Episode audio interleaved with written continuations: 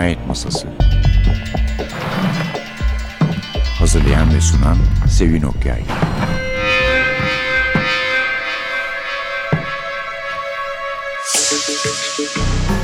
Merhaba, NTV Radyo'nun Cinayet Masası programına hoş geldiniz. Bugün size Cinayet Masası'nın en sevilen dedektiflerinden ve zaman zaman da özel hafiyelerinden Harry Bosch'tan bir kitap sunuyoruz. Yeni çıktı fakat çok eski bir kitap. Daha doğrusu Michael Connelly'nin Harry Bosch serisinin ilk kitabı. Bu kitap Kara Yankı, The Black Echo. Aldığım yerde aman dediler bu daha önce çıkmış dikkat edin. İsmi de farklı ama çıktığını biliyorum almıştım çünkü fakat bulamadım kitabı. Ne ismiyle o zaman çıktığını da hatırlamıyorum. Ancak bu doğru isimdir. Yani Karayankı aslında kitabın adı. Belki daha önce başka bir isimle çıkmıştır. Çıkmış da olmalı çünkü bütün her boş kitapları neredeyse yayınlandı. Sonuncusu yoktur herhalde. Son kitapları ama o kitaplar da zaten Mickey Heller kitaplarıydı. Yani şu Lincoln arabadan işleri yürüten dedektif ki üvey kardeş oldukları bir ara ortaya çıkmıştı sonradan. Son Harry kitabı The Burning Room'du 2014'te. Yani 22 yıllık bir süre boyunca Harry Bosch okumuşuz. E, hayranlarının çok sevdiği bir dedektiftir. Burada ama hatırladığımız Harry Bosch'tan biraz daha farklı bir boş çıkıyor karşımıza. Çünkü dediğim gibi ilk kitap gelmiş çalışıyor. Sonradan daha da iyi anlayacağımız gibi pek kimseyle arası iyi değil. Lafını esirgemiyor. Adaleti kovalıyor yani çözüme ulaşmaktansa ve eski bilmediğimiz hayatından kalan birisiyle karşı karşıya geliyor bu kitapta. Nerede karşı karşıya geliyor? Los Angeles'ta bir tünelin içinde ölü olarak bulunan kişi karşılaştığı şahıs ve adı Billy Meadows. Herkes bu olayı bir junkie'nin ölümü, aşırı dozu gibi görme yanlısı. Çünkü hakikaten girip uyuyorlarmış o kanalizasyonda künklerin içinde. Burada da daha önce bulunmuş böyle ölmüş kişiler. Fakat boş tanıyor bu adamı. Bu adam Billy Meadows yan yana savaştığı bir asker Vietnam'da bir tünel faresiymiş. İkisi de tünel faresi aslında ve her yerde en küçük köylerin altından bile geçen sayısız karanlık tünelin savaşçıları onlar. İçeride ne olup olmadığını, bir şey, bomba var mı, işe yarayacak ne var? Mesela köylerin pirinç stokları da olabiliyor bu tünellerde. Bu tünellere girip çoğu sağ çıkmayıp bu tünellerden yıllar sonra bile hala dehşetle ve korkuyla hatırlanan maceralar yaşamışlar. Dolayısıyla Billy Meadows'un bu şekilde kayıtlara geçmesini istemiyor. Zaten ölüm nedeninin aşırı doz olduğunu da düşünmüyor. Şimdi ise arkadaşımız Suha Çalkevik her zaman olduğu gibi bize kitaptan bir bölüm okuyacak.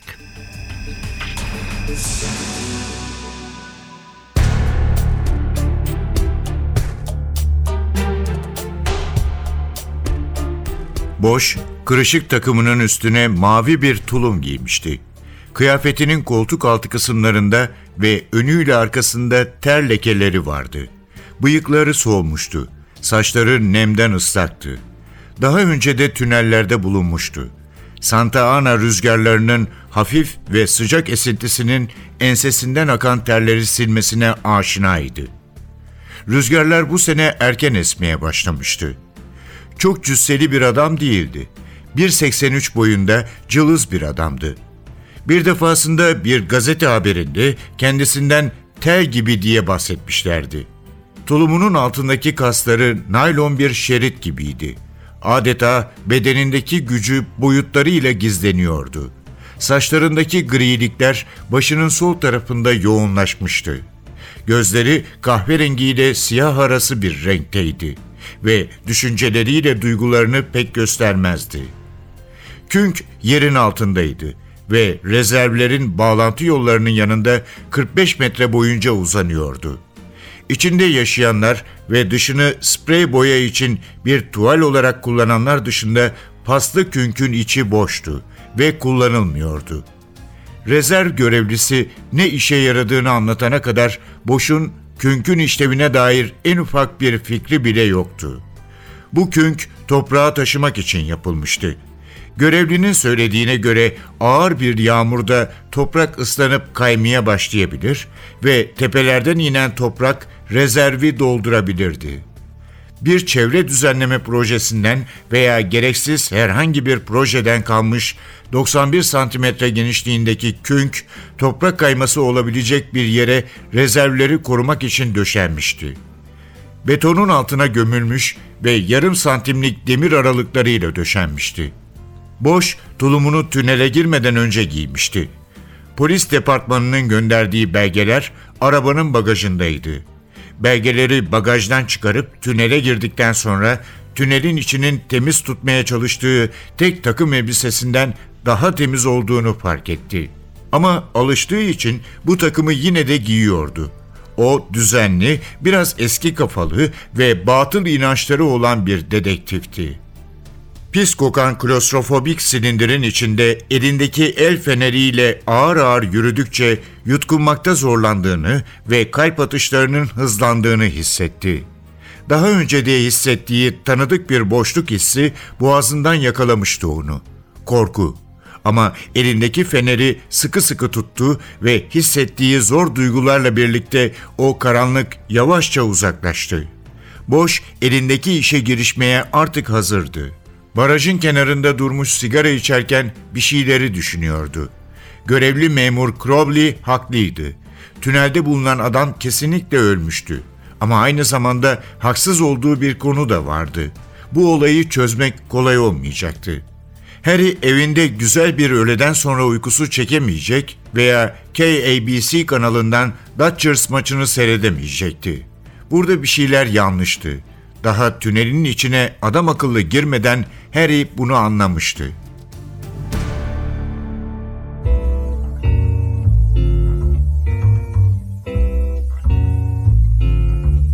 Beautiful music, dangerous rhythm. It's something daring, the continental. A way of dancing that's really ultra new. It's very subtle, the continental. Because it does what you want it to do. It has a passion, the continental. An invitation to moonlight and romance. It's quite the fashion, the continental. Because you tell of your love while you dance. Your lips whisper so tenderly. Her eyes answer your song.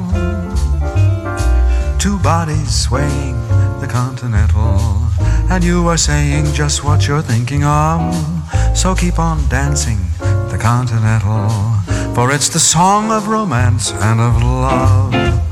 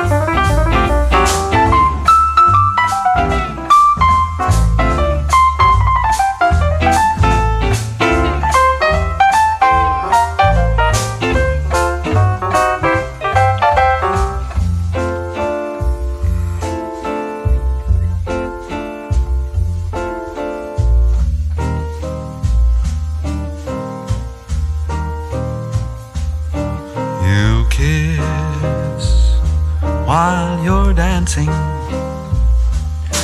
It's continental. It's continental. You sing while you're dancing. Your voice is gentle and sentimental. You'll know before the dance is through that you're in love with her and she's in love with you and you'll find while you're dancing. That there's a rhythm in your heart and soul, a certain rhythm that you can't control, and you will do the continental all the time. Beautiful music, dangerous rhythm, beautiful music, dangerous rhythm.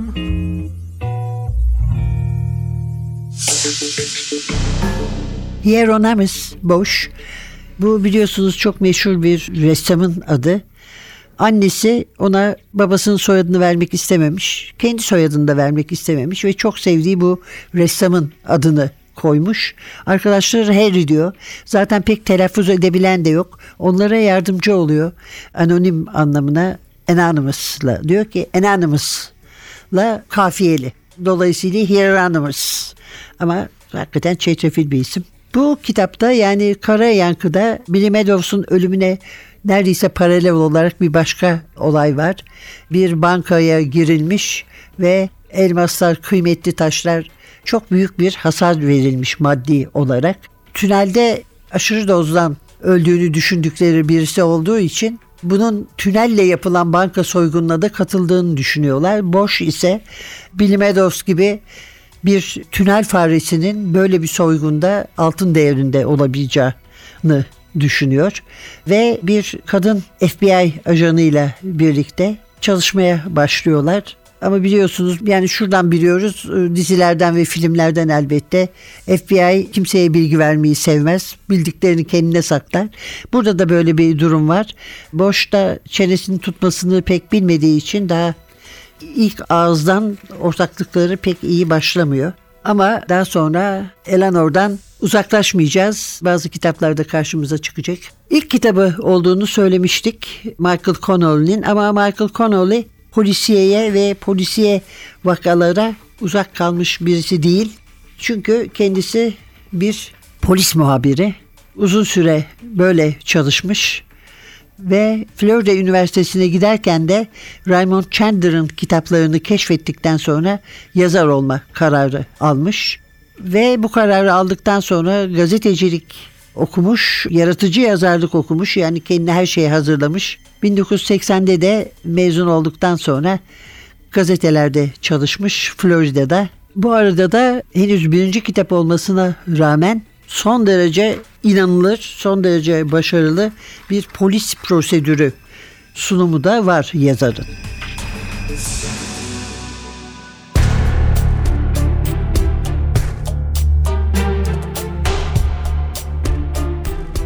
Salı sabahı Harry Bosch aynanın önünde kravatını bağlamaya çalışırken Eleanor Wish telefon etti. Büroya gitmeden önce Westwood'daki bir kahveci dükkanında buluşmayı önerdi. Bosch zaten iki fincan kahve içmişti ama ona orada olacağını söyledi. Telefonu kapadı, gömleğinin üst düğmesini ilikleyip kravatını sıkıca bağladı. Görünüşüne en son ne zaman bu kadar özen gösterdiğini hatırlamıyordu bile.'' Ajan Viş'i cam kenarındaki masalardan birine oturmuş, kendisini beklerken buldu. İki eliyle su bardağını tutan kadın mutlu görünüyordu. Masanın kenarında üzerinde yediği ay çöreğinin kağıdı olan küçük tabak duruyordu. Ajan kendisine nezaketen gülümsedi. Boş masaya oturup garsona işaret etti. Kahve lütfen. Yemek yedin mi diye sordu Viş garson giderken. Hayır ama karnım tok. Fazla yemediğim belli oluyor. Bir dedektiften ziyade bir anne gibi konuşmuştu. Olanları bana kim anlatacak? Sen mi yoksa Rourke mu? Ben.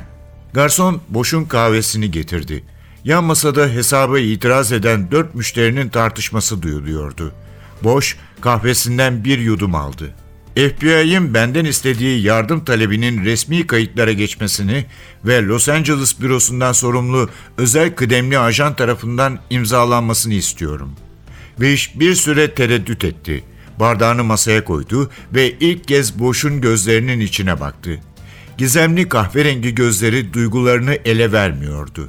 Gözlerinin çevresi hafifçe kırışmaya başlamıştı.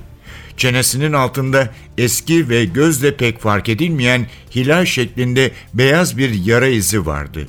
Bu yara izinin ve kırışan hatların pek çok kadın gibi onu rahatsız edip etmediğini merak etti. Yüzünde hüzünlü bir ifade vardı. İçinde taşıdığı bir gizem sanki dışarı vurmuştu. Belki sadece yorgundur diye düşündü boş. Her şeye rağmen çekici bir kadındı. Olsa olsa 30'lu yaşlarının başındaydı. Sanırım bunu halledebiliriz dedi. İşe koyulmadan önce talep ettiğim başka bir şey var mı? Boş gülümsedi ve başını olumsuz bir ifadeyle salladı. Biliyor musun Boş, dün gece cinayet raporunu inceledim. Bir günlük soruşturma için iyi iş çıkarmışsın. Herhangi bir dedektif şu anda morgda otopsi sırasını bekleyen ceset hakkında aşırı dozdan ölüm diye bir rapor hazırlayıp kestirip atardı.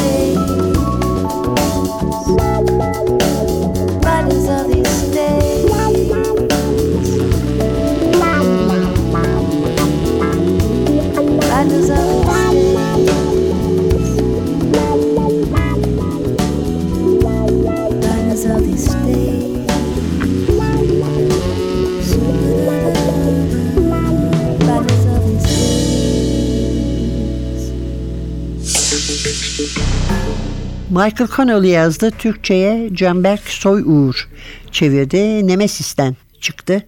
Kara Yankı, The Black Echo ve daha önce de yayınlanmıştı. Başlangıçta söylediğimiz gibi. Michael Connolly bence mevcut en iyi polisiye yazarlarından biridir ve Harry Bosch da unutulmaz bir polisiye karakteri. Connolly'nin bir özelliği de caz çok sevmesidir. Tıpkı bence gene en iyi korku yazarı olan Peter Straub gibi. İkisinin de sevdiği cazcılar var. Mesela Harry her ne kadar caza öncelik verse de çok zor hayatlar yaşamış cazcılara karşı bir sempati duyar. Frank Morgan gibi daima ondan bahseder. Kitaplarında mutlaka bir kere sözü geçer ve hatta bir kitabıyla birlikte bir caz CD'si de vermişlerdi. Evet Michael Connolly böyle boşa ama gelecek olursak Bosch Hieronymus Harry Bosch 1950 doğumlu. Margaret Lowe ve J. Michael Holler'ın oğlu. Babası aynı zamanda Mickey Heller'ın da babası şu Lincoln avukatı. Malum bunu zaten biliyorlar ve buluşuyorlar. Bazı kitaplarda Heller kitaplarında boşu da görürüz.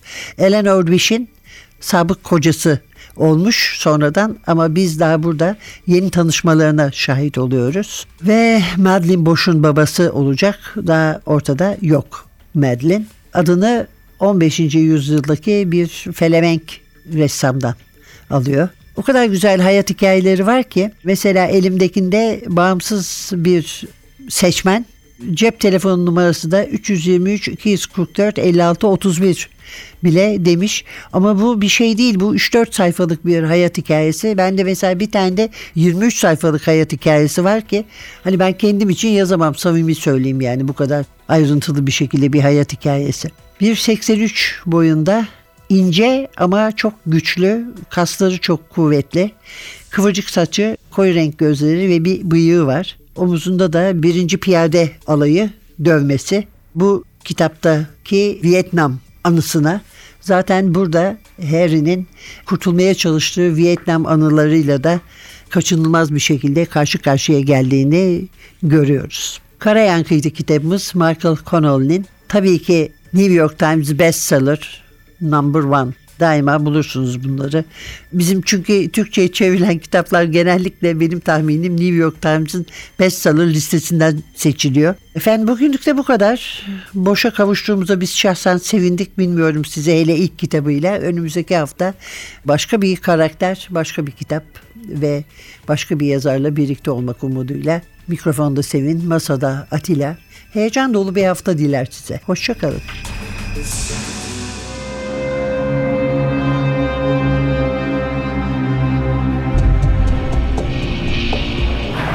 Cinayet Masası. Hazırlayan ve sunan Sevin Okyay